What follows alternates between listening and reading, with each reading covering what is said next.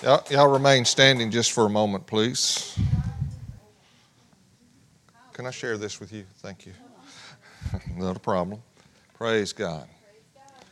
You know, the thing about when we come in, in the presence of God, and then when we assemble ourselves together, which the Word tells us that as we see the day draw near, not to forsake the assembling of ourselves together. You need me. I need you. okay? That's part of being part of the body of Christ. Amen. But when we come, we need to be receptive to the Word. Yes, amen. The, the Word changes our lives. Yes, it does. Amen. Now, the, the question is do we allow it Come to on. change our lives? So the responsibility falls on us as individuals. Yes. Amen. Okay? Even things that we may have learned, thought we have been taught or we've learned or we've we adhere to, whether we know it to be truth or not. A lot of times we do that. Sitting in church, we assume that all the preachers we hear on the radio or we see on the TV or that we've heard uh, at different places that, that they're always telling the truth. They're sharing the, the truth of God's word, but sometimes we get the t- translations kind of mangled just a little bit. And the word is to change our lives. And so, is the word that you hear, does it change your life? If it does not change your life, then maybe you need to question what you're hearing, That's good. That's good. Amen. okay? Amen. That's And, and hearing comes in multiple ways, okay? It, it, it comes in the fact of us reading the word. You know, we, we hear it because we're reading it to ourselves. We, we hear that. We, we say it in our mind and in our heart, right? And then also in meetings or words or tapes or CDs or whatever. I mean, we can go down a long list of stuff, okay? But the thing is, get it down in your heart, the true Word of God. Allow the Word of God to, to permeate down into your being, okay? Amen. And so, as, as let's let's pray together. And I, I want to kind of just you, you don't have to follow with me, but I want you to hear my prayer. Okay. Amen. So, Father God, we come before you. We're in your presence, and Father, I ask that we have ears to hear, that we have eyes to see, and that we have a heart that is receptive to you. Because, Father God, you are our everything.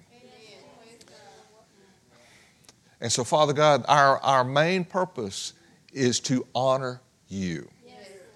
And so, Father God, I pray that as we hear your word, that we act on your word, that, Father, that everything points to honoring you. Yes. Amen. And so, Father God, I thank you for that. I thank you for the words that, that will be that go forth. I pray that you use those words according to your purpose and according to your will. And that, Father, that they honor you. Yes. Because, Father God, you're it. That's all there is. There's just you're it. And we just we worship you and we praise you. In Jesus' name. Amen. You may be seated, please. I want to challenge your, your thinking today, okay? Uh, and so uh, the Lord placed something on my heart several weeks ago, and uh, I want to bring that before you. I will be reading from the New American Standard, okay? I think Jennifer's got us where it'll show on the screen. Uh,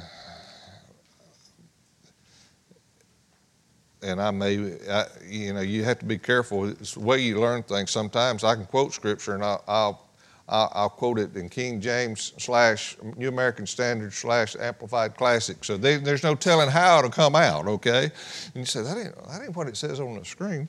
But, uh, you know, that's just kind of the way we are sometimes. We, we read so many, and, there, and there's wonderful translations and all.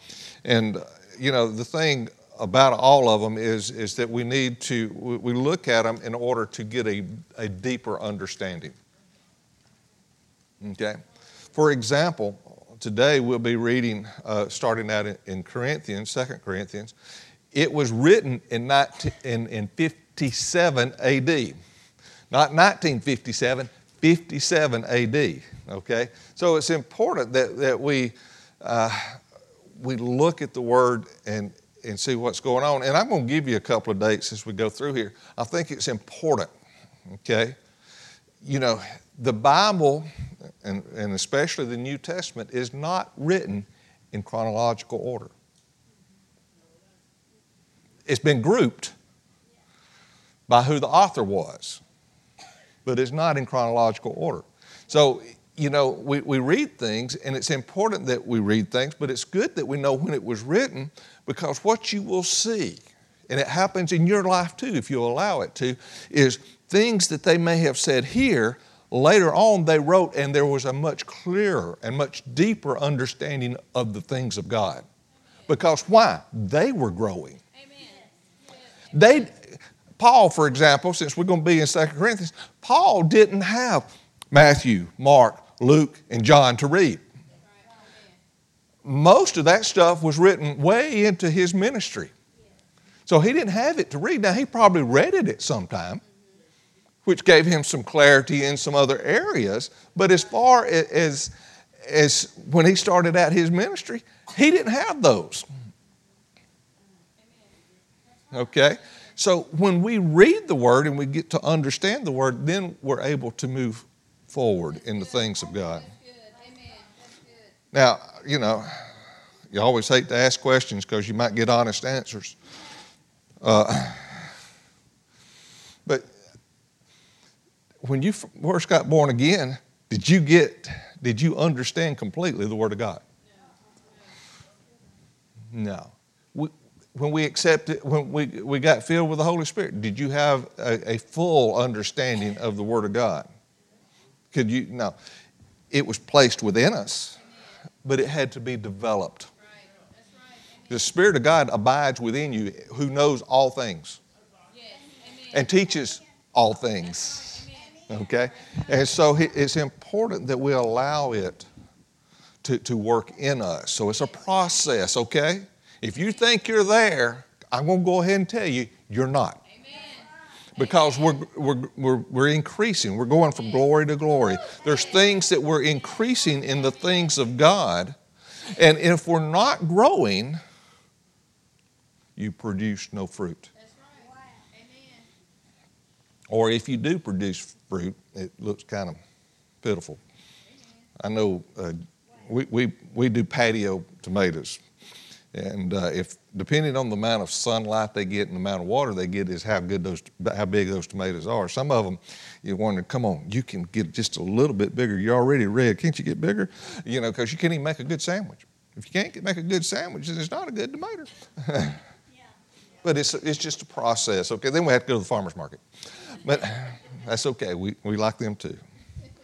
So if you would, and I'm going to take you into an area that has been debated uh, quite frequently, but, but bear with me. I need to bring it out first for us to be able to go forward into some things. And it's 2 Corinthians 12.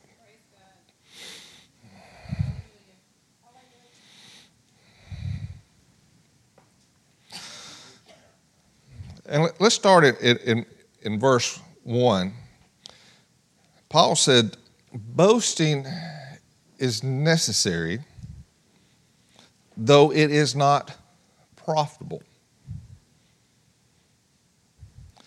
So let me pause there just a second. Who, when we're boasting, who does that edify?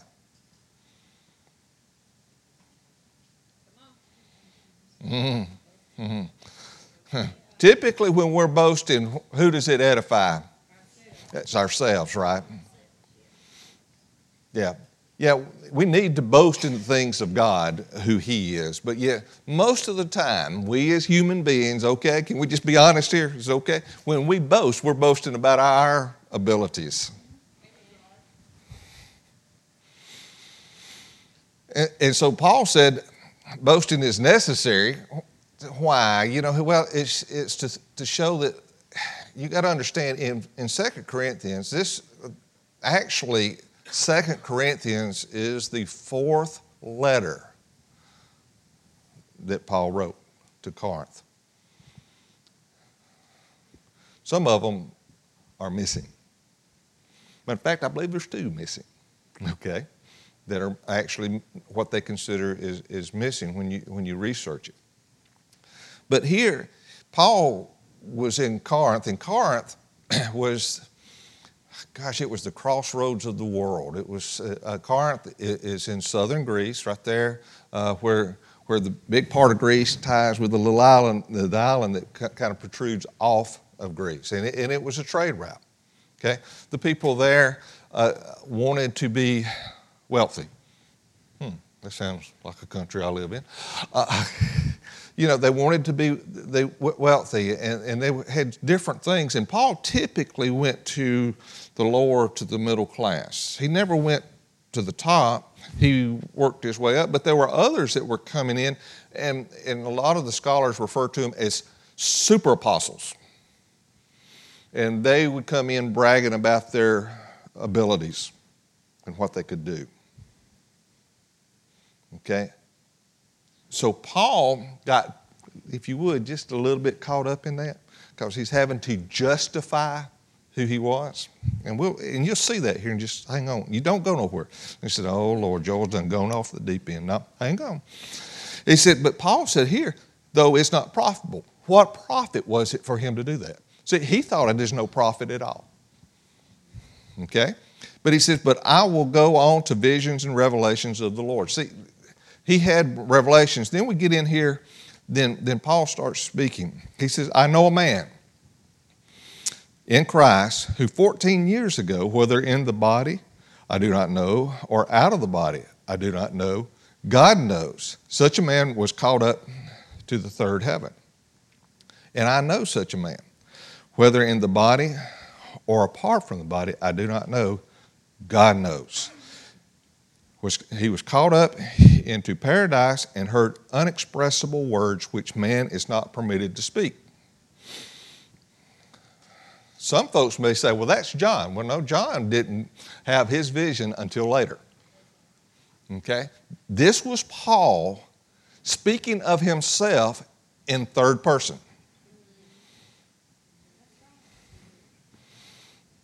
Okay? So don't speculate about who it may have been. He's talking about himself, okay?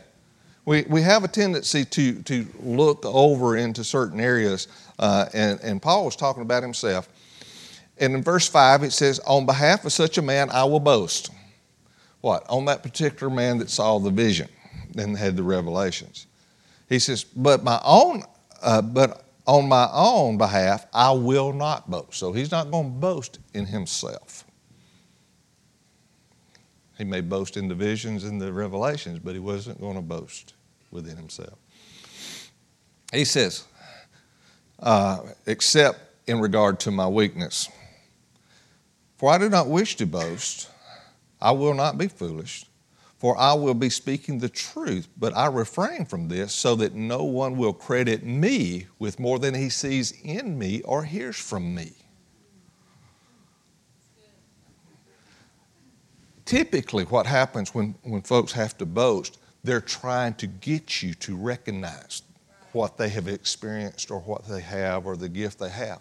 But if I'm walking in the things of God, okay, if I'm walking in the things of God, doing what He's instructed me to do, I have to tell you nothing. You'll hear it in my speech, you'll see it in my actions. If I have to tell you what I'm doing, then it's probably not very evident because you're sitting there, you're looking at me. Oh, I ain't seen that. Is, who's he talking about? Well, he said, Is he talking in third person? or is he talking about another person? He said, We need for it to come out in us. We need, it needs to be seen in us, okay? So it's important that, that even though in the vision it was too great nor was he allowed to speak of what he saw and what he heard. Now, can you imagine God showing you something? Whether out of the body or just in a vision, and then he says, Oh, by the way, you can't tell nobody. that, that you, there's that struggle that goes in because you know what? You're still flesh and, and that's rising up within you, and you say, I want to tell it. But, but God says, You can't. So So I, I, I had a vision. I have a revelation from God. Oh, by the way, I can't tell you. You know, we would get prideful in that. We would start to boast of our flesh, not necessarily of the things of God. So just hang on with me, okay? Don't, don't go nowhere. And so there in verse 5, we said, you know, he's, he, he's debating within himself. Well, I could boast, but I'm not going to boast. So there's that debate going on. Hold your place right there. Flip over with me to Luke chapter 10.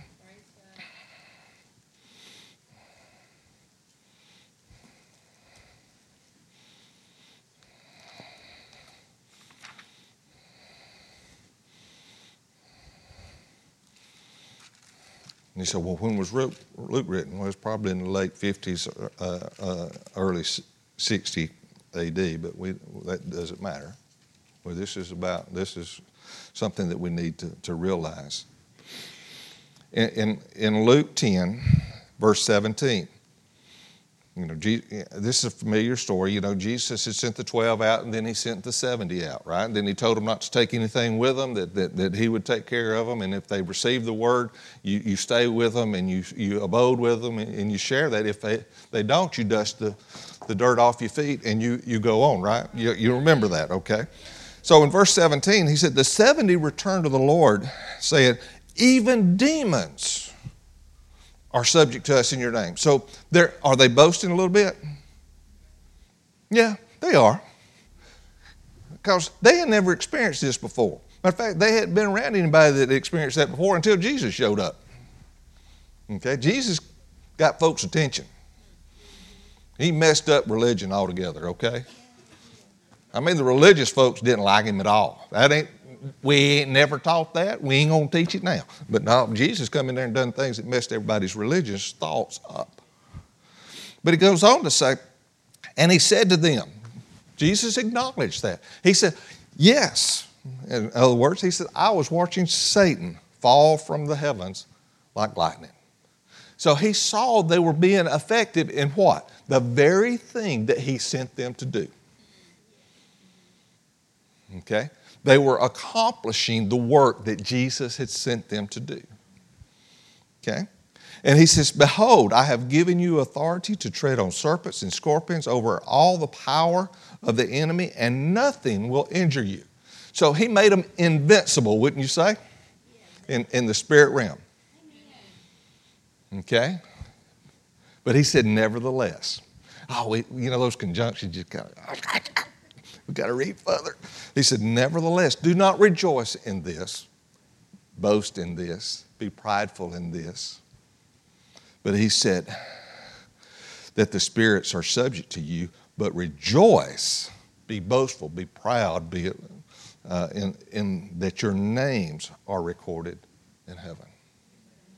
See, that's the most greatest gift of all, that our name is written down in heaven. We do the works of the ministry. Why? He said, Greater works than these shall you do because I'm going to go be with the Father. He said He was going to send us a comforter who would teach us and lead us and guide us into all truth. And He gave us all of those things. But our focus is on Him. What did Jesus say when the things He did? He said, I don't do these things on my own accord. I only do the things that I see my Father doing. See, Jesus, when he when he healed folks or folks would get delivered, he said, "Don't go tell nobody." You know, because what he didn't want them to come to him. They didn't want him boasting in his ability of what he did. He was directing them to the Father. He says, "It's not me. I'm only doing what I see my Father do." And that's what Jesus wants us to do. He gave us an example. He only wants us to do what we see Jesus doing. It's not because we're special and all that. No, we've accepted the very thing that God has done on our behalf. So therefore, we do the works that He did, honoring Him.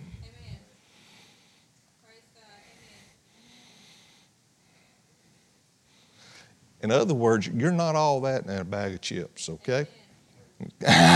all right. It's all Him.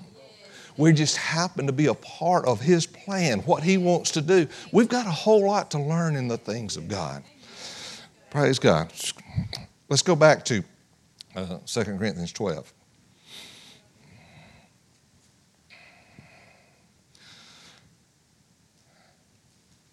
He says, because of the surpassing greatness of the revelations. So he, he, he must have received something there that was awful powerful that he could even talk about. Okay? He said, to keep me from exalting myself, what it's this stuff right here. It's this old fleshly nature it wants to take charge and it wants to get puffed up and it wants to say, Look at me. More so today than ever before because, because you can't play a sport without getting a trophy. But we didn't win no games. You played, you get a trophy. Is that correct way to do things? If everything we do, we get rewarded for it, whether it's right or wrong or good or bad, then really, it, what value does it have? We've degraded the things that have that are valuable. Therefore, we degrade. Uh, we put everybody on the same playing field, and and they're they're not. There, there's those that God calls that give some different anointings, and and we're to honor those. There's the, the we got the apostles, the prophets, the pastor, the, uh, the evangelists, and the teachers. We're we're supposed to honor those folks that God's given those gifts to, but and and and don't, he said, but don't desire just those, desire other things. Because all of those are temporary positions. You know, everybody wants, I want that position. Well, it's temporary. It says because until we come into the unity of faith. Once we come in into the unity of faith, those positions won't be because we'll be focusing on whom? Once you get to God, I'm sorry, when I'm set before God, I'm not going to stop and listen to Pastor Susan. I'm sorry, I love her, but you know, I'm going to listen to him, you know. And it's not taking anything away from because we all the gifts of the body and the fivefold ministry is important until are we in the unity of the faith? Uh, no. There are churches that compete with the other churches. Is that the unity of the faith? One, one denomination competing with another. Is that unity? No. So, well, we're all working towards the same goal. No, we're not. I'm right, you're wrong. What's, what's the problem there? You know? So it's important that we, we, we continue to honor those. And it's important that we honor those until we come into the unity of the faith. Everything needs to be pointing to Him. The apostle needs to be pointing to him. The prophet needs to be pointing to him. The evangelist, the pastor, the teacher, everything needs to be pointing to him. If it's not pointing to him, it's wrong. Whoops, did I say that out loud? I did. Sorry. But it's, it's what it is. It's got to point to him. Okay. But he goes on to say, he says, to keep me from exalting myself, there was given me a thorn in the flesh, a messenger of Satan to torment me. Uh, King James says, buffet, uh, to keep me from exalting myself. You say, God, that's pretty rough. God gave him a spirit. No, it didn't say God. He said was given to him. The word buffet or torment means to strike with fist. That's what it actually means. Or it could be worded as give one a blow with the fist. So he was being, you know, a lot of folks would say, well, he had a physical ailment. Well, it was his eyesight because he'd been, you know, he had a limp because he'd been stoned. It doesn't say that. So I can't read anything into it that it doesn't say. He just said it was a messenger of Satan. That's good enough right there. We don't need to debate what it was. He said it was a thorn in his flesh. It was something that physically he was dealing with. Now, let me tell you something. If somebody hurts your feeling, does that affect you in your flesh? Absolutely, it does.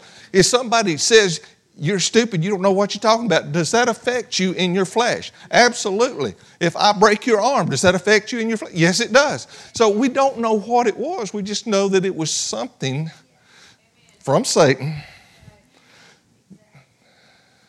that was keeping him from exalting himself. He was struggling with it. He was fighting with it. He, if you ever had something in your life that you wasn't pleased with, and you thought God wasn't pleased with it, and you had to deal with it, oh yeah. If you tell me no, we're going to have to. Yeah, I need you to tell me how you did that. No, there, there, are th- there are things the enemy will bring up in your mind when you were in the world. And, and there's something will come by, a little, just a little twitch of something, and all of a sudden your mind goes, you're back there. You, you, and oh God, God, they're going to take every thought captive into obedience of the Lord Jesus Christ, casting down every vain imagination that exalts itself against the knowledge of God. Whew, I got that one memorized because that's the way the enemy comes. He comes against our mind, and he and he brings up things from our past that we've been forgiven for. If we brought it before Jesus and laid it at his feet and said, Forgive us, and accepted him as our Lord and Savior, all that's in the past. But guess what? I still live in a flesh body, and I still got this mind up here that remembers some things it don't need to remember, and it doesn't remember some things it needs to remember. You know, but we have these things that rise up in us, right? So, so Paul was dealing with some issues here. And he said in verse uh, 8, he says, concerning this, what? That messenger of Satan, that thing that was tormenting him, that thing that was striking him with a fist. He said, he said, concerning, I implored the Lord three times that it might leave me. Well, let me ask you something. A lot of folks will judge Paul at this point, say, well, he didn't have faith. When there's something that's dear to your heart, something that you're dealing with, do you only go to God one time with it? No, we don't. We'll ask the Lord many times because we're struggling with it. Why? It's because we ain't there yet. Okay? We're, we're, we're, dealing with. So Paul was dealing with this, this turmoil within him, though what he was dealing with, and he knew that to keep him from exalting himself. See, the fact that he told us that it was to keep him from exalting himself, exalting himself against what? The knowledge of God. To be greater than God. Because we said, well, look at me. I can, what I can, what I know, what I can do. No, see, he knew that. That was within Paul that he was having to wrestle with that. And he said, we all have, have gone to the Lord multiple times concerning things in our life. And then at some point in time, there is a good possibility, and I hope we are, that we're overcoming those things. But you know what? There's another challenge waiting for you.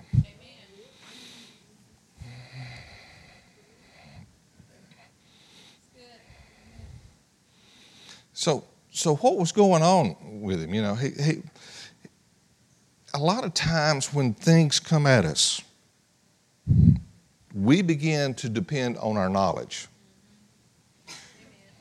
We, we start depending on our abilities. We start working towards, uh, well, I have this gift, you know, and I can overcome it. At some point in time, if we, if we allow ourselves to get puffed up, we don't call on God in the correct manner. He can handle anything in your life. Anything. There's nothing too hard for Him. The problem is we got to learn to trust Him and allow Him to do it in our life rather than us trying to do it within our own self. And that's what happens so many times is we trying to overcome this within our own self. Greater is he that's within you, that's true, than he that's within the world. But let the one that's in you come out. Let him deal with this issue. You quit trying to deal with it, and then you can overcome it. It doesn't become a thing that is tormenting you. It doesn't become a thing that keeps smacking at you. Okay? So we need to allow that to take place.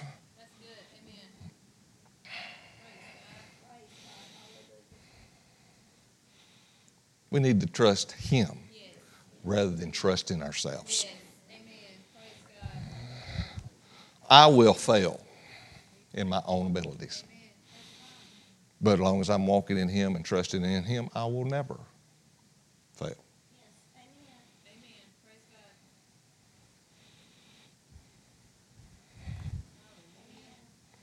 God.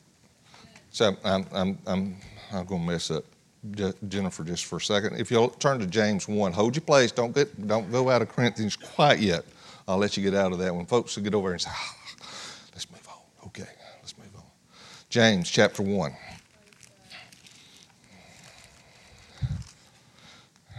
James says in, in James chapter 1, verse 2, says, Consider it all joy, my brethren, when you encounter various trials. I haven't got that one down pat yet. Okay? You may have, but I'm still, I don't necessarily like them, okay? But he said, Consider it all joy, my brethren, when you encounter various trials, knowing that the testing of your faith produces endurance. And then let endurance have its perfect work so that you will be perfect and complete, lacking in nothing.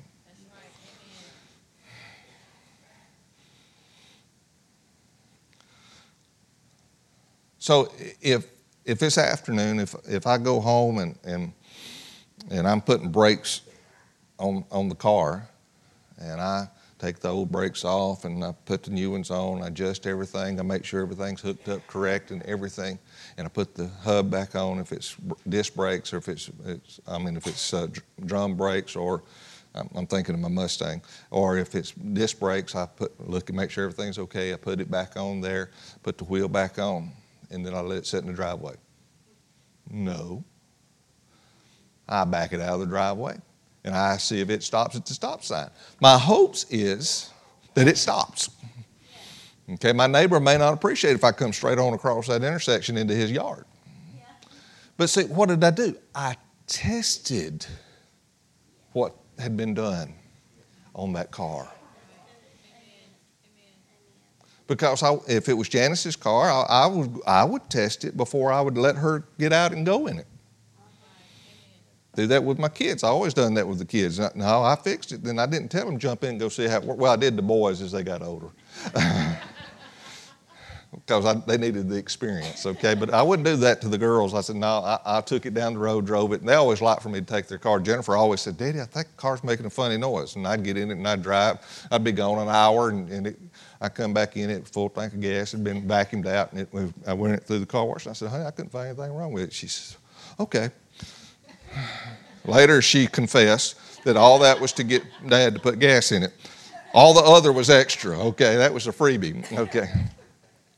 But see, the things of, of God that, that we deal with, and these trials and these tests that come into our life, it is not that God is forsaking us, but to see can you overcome it? How do we overcome it? By trusting in Him, by letting Him be in charge. And when He's in charge, when this thing comes, I just automatically say, Here you go.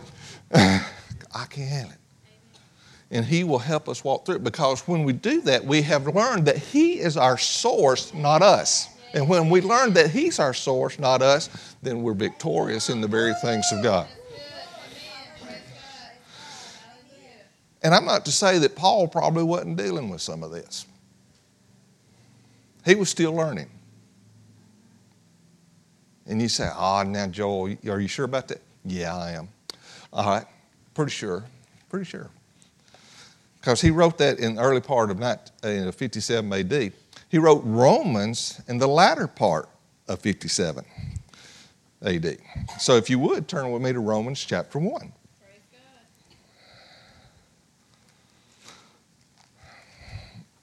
you know, Paul heard about the Roman church. He longed to go there, and he was unable to, uh, to get there at that point, but he longed to be there. So, starting in verse 1, Romans chapter 1, verse 1, he said, Paul, a bondservant of Jesus Christ, called as an apostle, set apart for the gospel of God.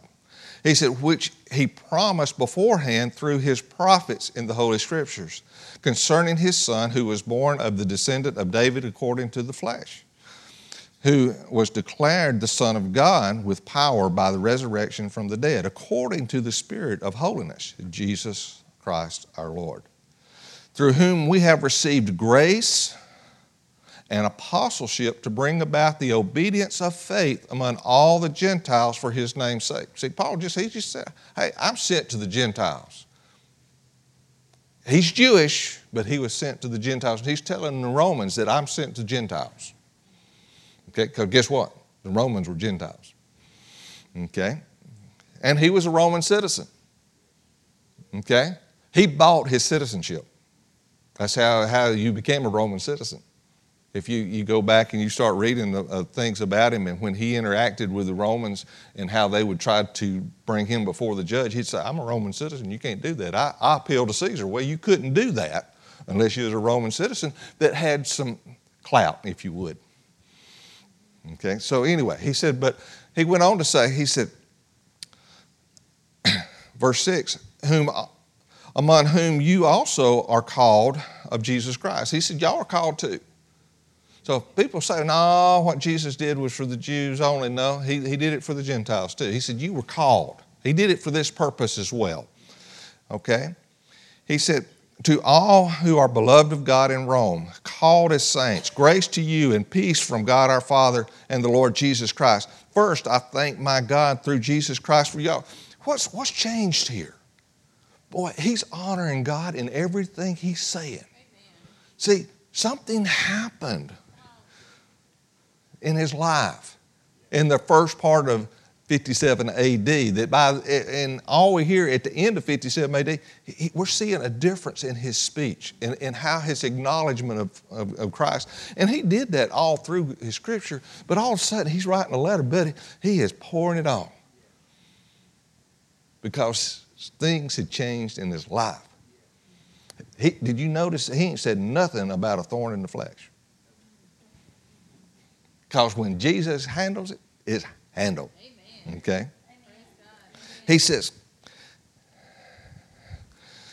he said, uh, back up verse 8. First, I thank my God through, through Jesus Christ for you all, because your faith is being proclaimed throughout the whole world. For God, whom I serve in my spirit, in the preaching of the gospel of his Son, is my witness as to how unexceedingly I make, uh, un, un, unincreasingly, excuse me, I make mention of you. Always in my prayers making requests, if perhaps now at last, by the will of God, I may succeed in coming to you. He wanted to be there. Okay? He says, For I long to see you, that I may impart some spiritual gift to you, that you may be established. So he, he, he was wanting to share what he had so that they would have more so they would grow, where they would increase, where they would be uh, grow in the things of God. And, and they would be established. That means they would be rooted and grounded in the Word of God. That they'd be rooted and grounded in the things of God and what God wanted to do.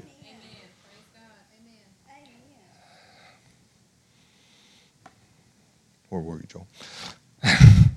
Verse 12.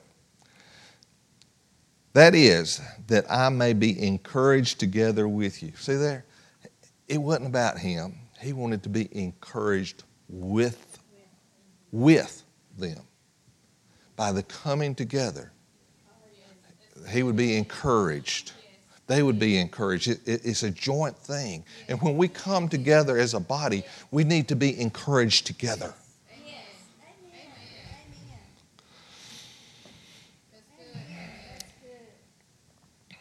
he said, that is, that we may be encouraged together with you while among you, each of us by the other's faith. Not that my faith is greater than your faith, our faith. I'm encouraged by your faith. You're encouraged by my faith. Amen. Amen. Not that, well, I got better faith than you got. No, I'm encouraged by your faith. You're encouraged by my faith. That is the joint thing. We're all growing in this. Amen. Amen? He said, both yours and mine. He said, I do not want you to be unaware, brethren, that often I have planned to come to you and have been prevented so far, so that I may obtain some fruit among you also. He said he just wanted to sow into their lives. He said, even as among the rest of the Gentiles. See, he's a Roman citizen, so naturally he wants to sow into the Romans.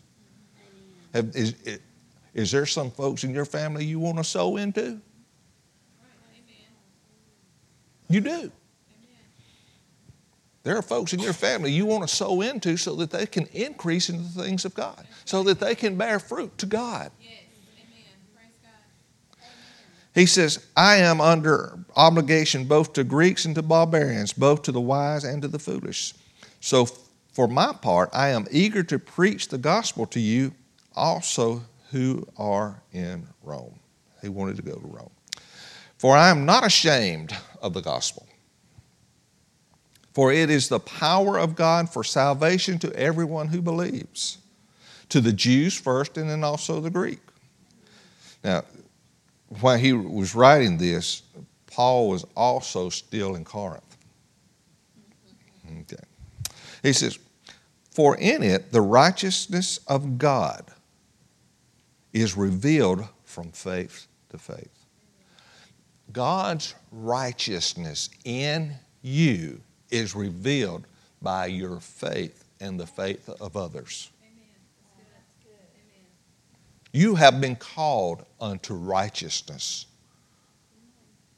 Walk in it. That doesn't make you better than somebody. That's just what God wants us to do. He wants us to be right, righteousness, right standing with God. And how can we be in right standing with God? Doing the very thing that He has done and showed us to do and called us to do so that we live like Him, that we show forth His grace, we show forth His mercy, we show forth His salvation. We're showing forth Him. My, what's the word say about my eye rags? It says they are, come on, filthy rag. My righteousness is his filthy rag. So we walk in his righteousness and we're all purified.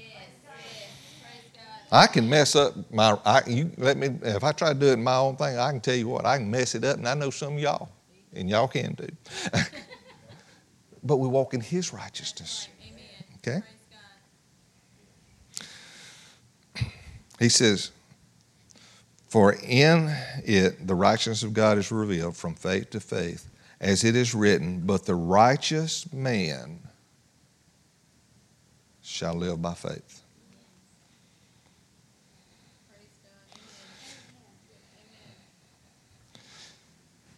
Let's turn over to Ephesians chapter 6. All right. So I told you that he wrote to the Romans in 1957, right? Or 1957, in 57 AD. And here we are uh, in Ephesians. He wrote the letter to Ephesians in 61 AD. So let's go to Ephesians and let's. That's GE Power Company, General Galatians and Ephesians, no, Philippians, Colossians. That's how I always that helped me remember it. Okay, in, in Ephesians chapter six, verse twelve. You probably got to underline your Bible. He says, For our struggle is not against flesh and blood. Paul's thorn in the flesh was not against flesh and blood. It was against what? What did he say? A messenger of Satan, right? He says, For our struggles are not against flesh and blood, but against the rulers, against the powers, against the world forces of this darkness, against the spiritual forces of wickedness in heavenly places. So his messenger of Satan took on a whole host of things that he realized, didn't he? He got real descriptive here. It wasn't just a messenger from Satan. He went into to telling what our battle and our struggles are against. Again, he says, For our struggle is not against flesh and blood. If somebody makes you mad, somebody insults you, and somebody says slanderous things to you, you are not wrestling, or your struggles are not against those individuals. Amen. That's right. Amen. We have it. We do it because we can see them, we can touch them, we can hear them, we can smell them. We want to smack them. No, no, you, you know. but that is not where our struggle lies. If I smack them, you say, "Well, I might knock some sense into them." Well, then are then are we doing? We're a thorn in the flesh then, because what does buffet mean? To strike with a fist. So you have to walk over in the corner and talk to yourself, and that's okay. Okay. But he says, We wrestle not against flesh and blood, but against the rulers, against the powers, against the world forkness of this darkness, against the spiritual forces of wickedness in heavenly places. So that's where our struggles is coming from. So Paul was able to give us much more insight later on in his ministry. Why? Because he walked through it. He experienced it. He found out what was going on. Therefore, he was able to encourage you to, overcome this stuff because he did. How? Through him. His grace is sufficient. And that's what Jesus was telling him. He says, My grace is sufficient. Not in your ability, but in His ability. This might preach, I don't, uh, you know, but anyway, just a little bit. So we saw that, that Paul was getting some understanding here. And that's why it's important that we get in the Word, we study the Word, we hear the Word, we place the Word, we open up the Word, we mm-hmm. search out the Word, we read the Word, we continue on, we look at different translations, you, you try to understand what's going on with it because that helps us get to a place. The very thing that happened to Paul as he grew in the things of God, he, he had more understanding, he had more wisdom, he had more knowledge, he had more revelation of what God wanted to do and how we overcame those things. See, he didn't have to go to the Lord again for three times. He learned that if I trust him, I don't have to worry about it. We need to get there. I need to get there.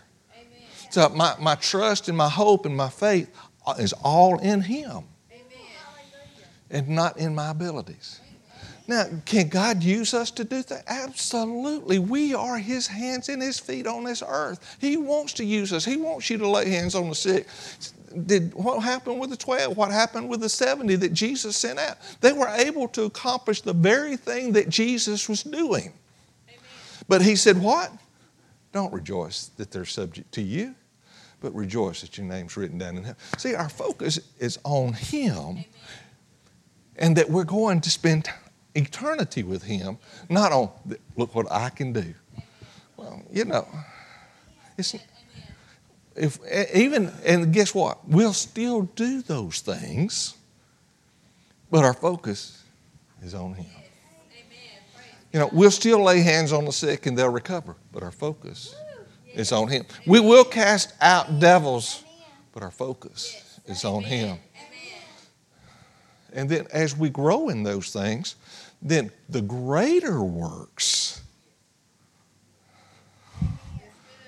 the greater works shall you do because I'm going to go to be with the Father. So now we're honoring Him who is sitting next to who? The Father. Hey, He's on our team. And we're able to overcome those things.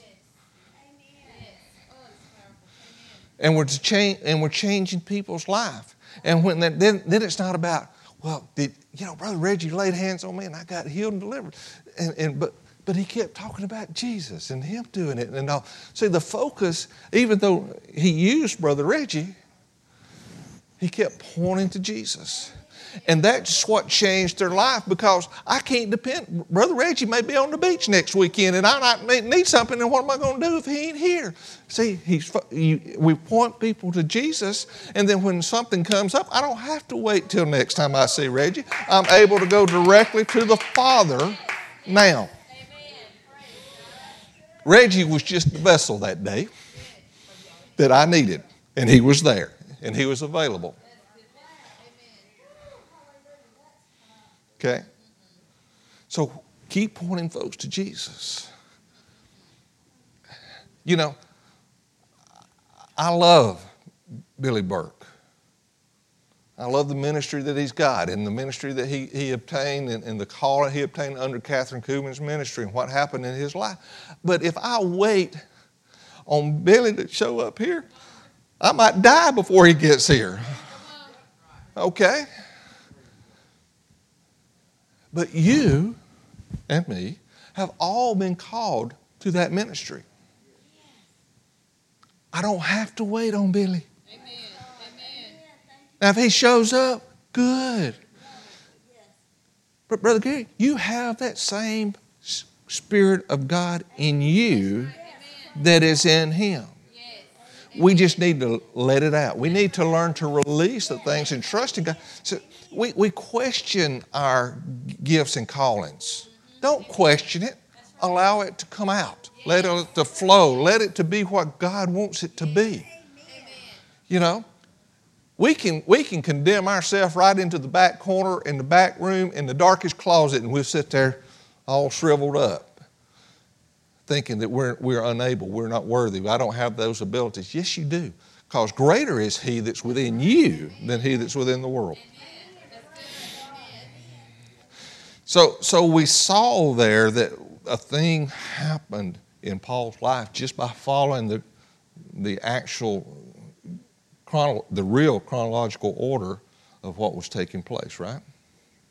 So we saw that there was a difference in the way he presented it, the way he observed it, the way he acted on it. So let's go to Philippians chapter 3. Oh, no, excuse me, just, yeah, Philippians chapter 3. Philippians was written in 62 AD. So GE power, okay? Philippians is the power, okay? So you're in Ephesians, turn over a couple of pages to Philippians chapter 3.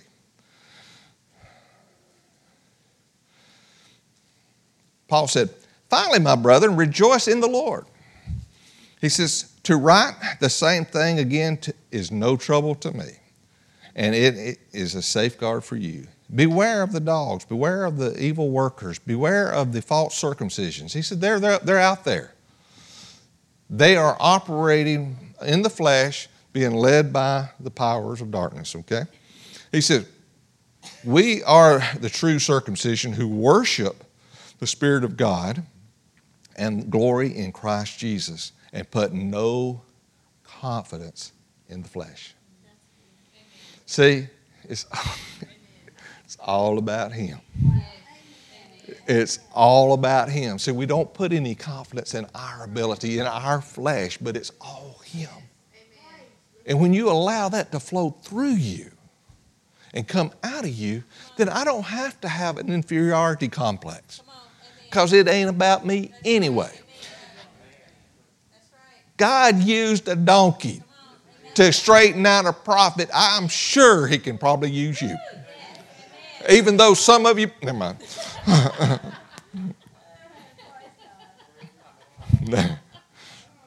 Reggie, get on to me if I said that. Some of you act like a, no. But he says, he said, so said that who worship God, the Spirit of God, and glory in Christ and put no confidence in the flesh, although I myself might have confidence even in the flesh. So now he's going to explain some things to us, okay, why he dealt with some issues in his life. He says, if anyone else has a mind to put confidence in the flesh, I far more. He says, I was circumcised on the eighth day. He says, of the nation of Israel of the tribe of Benjamin, a Hebrew of Hebrews, as the law a Pharisee. So I mean, he was he was he had all he had the pedigree. Okay. He said, as to zeal, he said, a persecutor of the church. As to righteousness, which is in the law, I was found blameless. So, would, based on all of that, would he have, especially within the Jewish community, have the right to boast and to brag? Man, he had to, I mean, he had it there.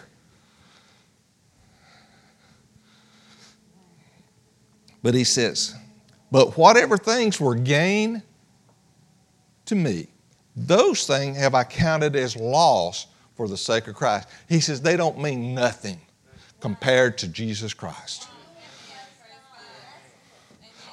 All of his pedigree was nothing. It didn't have any value compared to Christ and knowing him. Okay? So he goes on to say, he says, more than that. Okay. Wait a minute. You mean there's more? He's talking about. He said, more than that. I count all things to be lost in view of the surpassing value of knowing Jesus Christ, my Lord. He says, For whom I have suffered the loss of all things.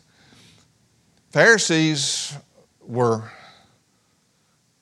all about the money. Okay, they believed in the resurrection, but they were also just as the Pharisees. They were they were usually they liked the money, okay, and they had the money, okay. But he's sitting here saying, he says, I've lost all things. He says, I have suffered loss of all things, counting them but rubbish. See, they had no value. Once he come to the true knowledge of the Lord Jesus Christ, all of that, his, being circumcised, being an Israelite, being a Hebrew, being of the tribe of Benjamin, being a Pharisee, being zealous, none of that meant anything to him after he come to know Jesus Christ. He said it was all rubbish compared to Jesus. And so we think that sometimes that our gifts and talents and abilities will make us something. No, it's all Jesus. And when we, when we walk in that, then he can be honored in all things. He says, So I just count them but rubbish so that I may gain Christ. All that don't mean anything. That's rubbish. All I want is Jesus. See, that's where Paul was. I don't need none of that. All I need is Jesus.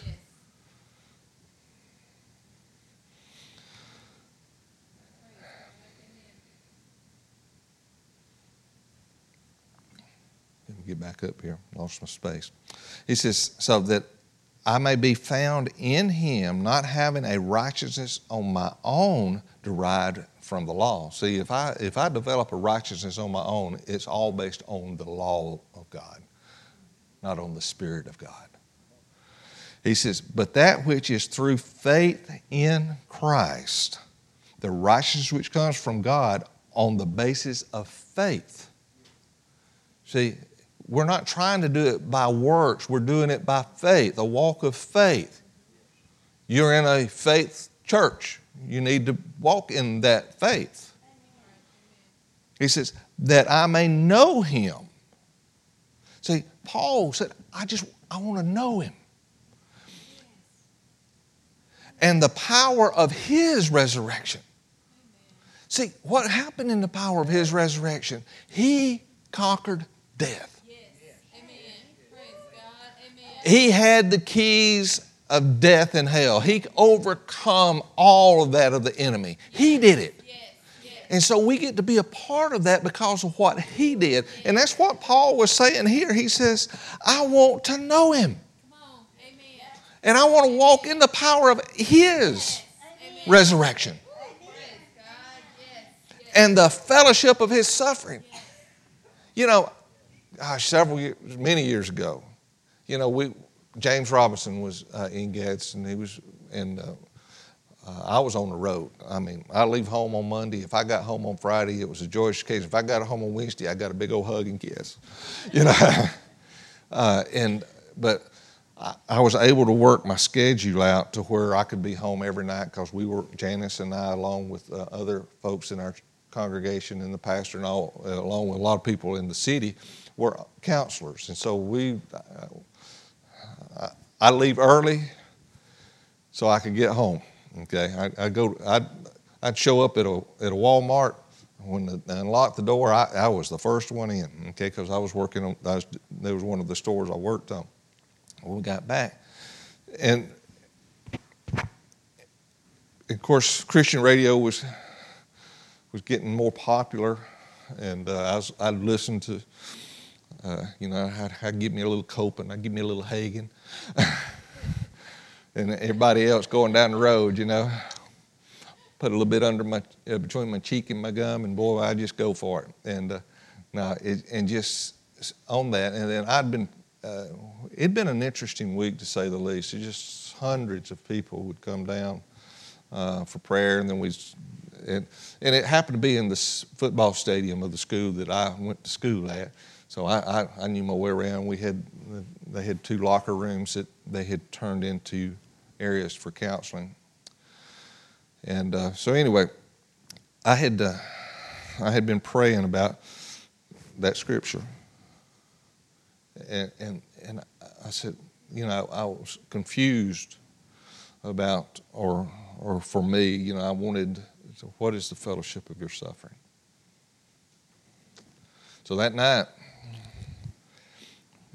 close of the service, you know, James Robison called folks to come down for prayer, and and if any of y'all have ever been in those big meetings like that, and Billy Graham did it, and a lot of a lot of large evangelists, especially at youth stadiums, you, counselors and stuff would trickle down. The, the whole thought was, well, if people see somebody going down, that will encourage them to make that step to go on down themselves. Okay, so a lot of times, as soon as the offering call, everybody that was counselors stand up and poof, they'd go down. Well, they would crowd the front end, you know. Maybe they needed it, I'm not sure. But anyway, so uh, we, I, we went, I went down and I was standing kind of in the open area. It was on the track, and I hadn't got out to the, where, you know, the crowd was yet. And, and I saw this young man coming down out of the bleachers. He passed 15, 20 counselors and came, it's just like a beeline, Brother Reggie. He's, and so I stood with him and I shared, I talked with him, and then James Robison did his thing and they had prayer and all that. And then they went with us, so he went with me. We went to the session. And, and he's praying. He said, I can't do this. I can't believe that. His friend that was with him got born again, but he's sitting there shaking his head no. Broke my heart. Uh, head, head counselor that was over that group come over, and he talked to him. He's sitting there shaking his head No, I can't do this. He said, uh, his friend come over and shared his testimony. I mean, just got saved, shared his testimony. You figure, okay, here's your buddy. Here's the guy you came with, and he's sharing. he said, oh, that's, that's fine, but he said, I can't do that. broke my heart. He wasn't rejecting me, he was rejecting Jesus. And you think about when you talk about the fellowship of his suffering, it could be Jesus paid the price for all of it.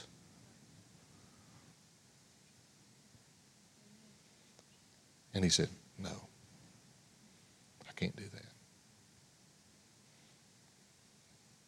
Would that be a, a fellowship of his suffering, a part of it?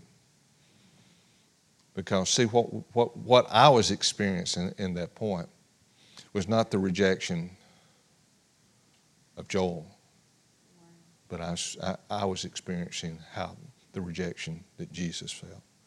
Because what else could Jesus do? He did it all, didn't he? So, Paul realized that Jesus paid the price completely. It's a lot different than what we was reading in Corinthians, right? This is later.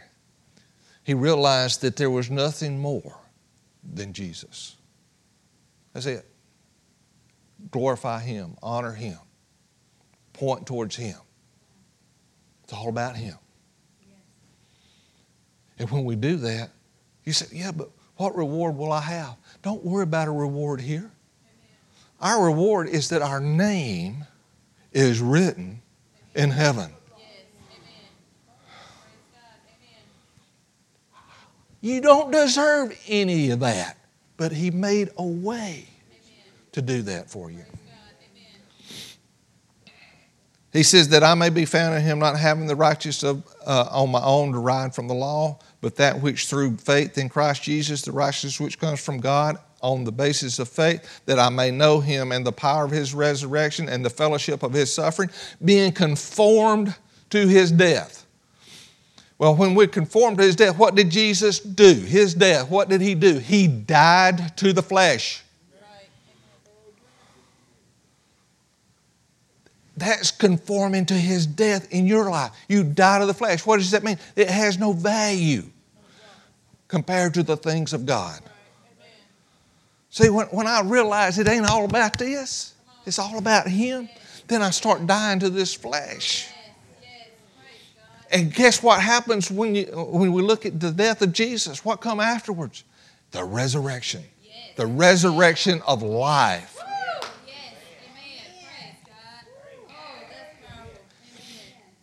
Verse 11, in order that I may obtain to the resurrection from the dead, which is the resurrection of life. When I resurrect from the dead, I'm alive forevermore. There ain't nothing left, man, just all Him. Amen.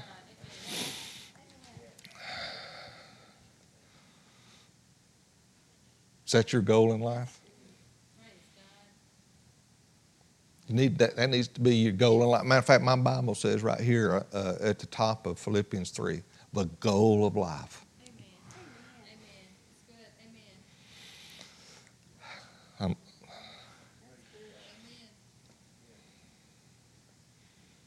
I have to read one more scripture.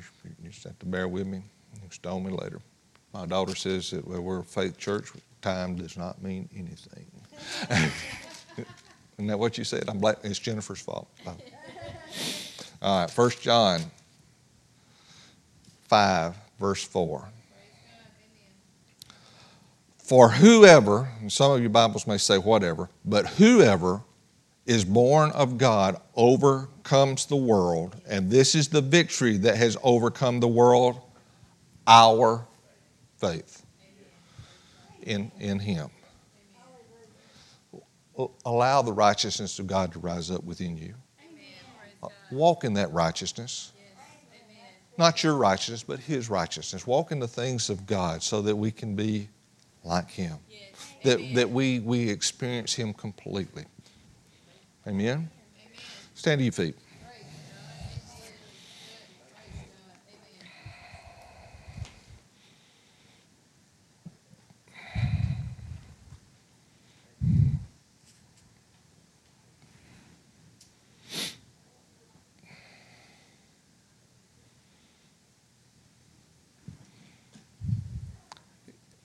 If the Lord has been dealing some areas with you, as even as we've shared this morning, right now is a good time to deal with them face to face. He's not against you. Matter of fact, He's all for you.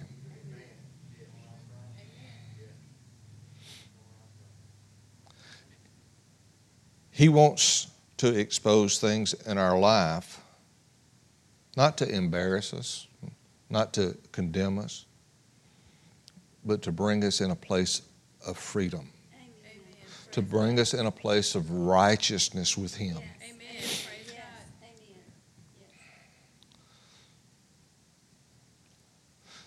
So, Father God, we just uh, come before you. We humbly come before you, Father God. Father, we thank you for your word. Father, you sent your word to heal us. You sent your word to deliver us. You sent your word to set us free. your word became flesh and dwelt among us and brought forth salvation. And Father, we want to walk in that. We want to honor you. We want to honor Jesus for what he has done on our behalf. We want our life to show forth His love. We, we want our life to show forth His mercy. We want our life to show forth His grace. We want our life to show forth His righteousness. And so, Father God, I just ask that you help us to walk in it. Father, we're not judging people. We're not judging one another. If we become the judge, then we judge our own selves as well. The Word tells us that if I judge somebody, that I will be judged with that same judgment. And Father God, I am not worthy to judge anybody. You are the true judge. And we're trusting on you, and you are full of grace and you are full of mercy. And Father God, you, you can take care of everything that comes against us in our lives. And so, Father, we just trust you. We rely on you. We hold, we reach out and we grab a hold of you, Father God, and, and just say, we just we desire all of you. Praise God. Amen. Set us free. Redeem us. Help us to walk in, in your presence, Father God. Help us to walk glorifying Jesus in all that we do. Help us to glorify the Spirit of God in all that we do and say. Father God, and we know it has nothing to do with a bumper sticker that says, honk if you love Jesus. But if I'm shaking my fist and fussing at them when they're going by me, there's no value in that. I need to walk in righteousness at all things, Father God. And I just want you to be honored in my life. Father, I want you to be pleased with what's taking place in my life. Father God, I just want people to see you as you work in my life, Father God. God. And Father, help us to walk in that. Yes. Father, that you would be glorified. Father, because if we exalt you, if we lift you up, that you would draw all men unto you, Father God. And when they see Jesus, they can't compare us to anything else because there's nothing else to compare to Jesus and his righteousness. And so, Father, we, we intend to lift up and exalt Jesus in everything that we do and say. That, Father, that many will come to know you and walk in that same righteousness, the righteousness of God. That, and we give you praise for that, and we give you honor.